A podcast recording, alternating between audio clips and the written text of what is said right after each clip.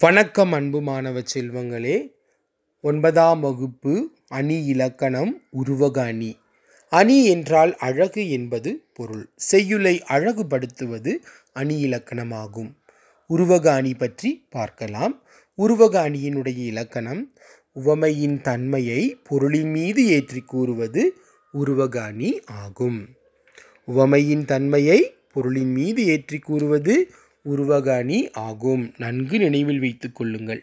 இதற்கு சான்று இன்சொல் விளைநிலமா ஈதலே வித்தாக என்னும் பாடலை நாம் சொல்லலாம்.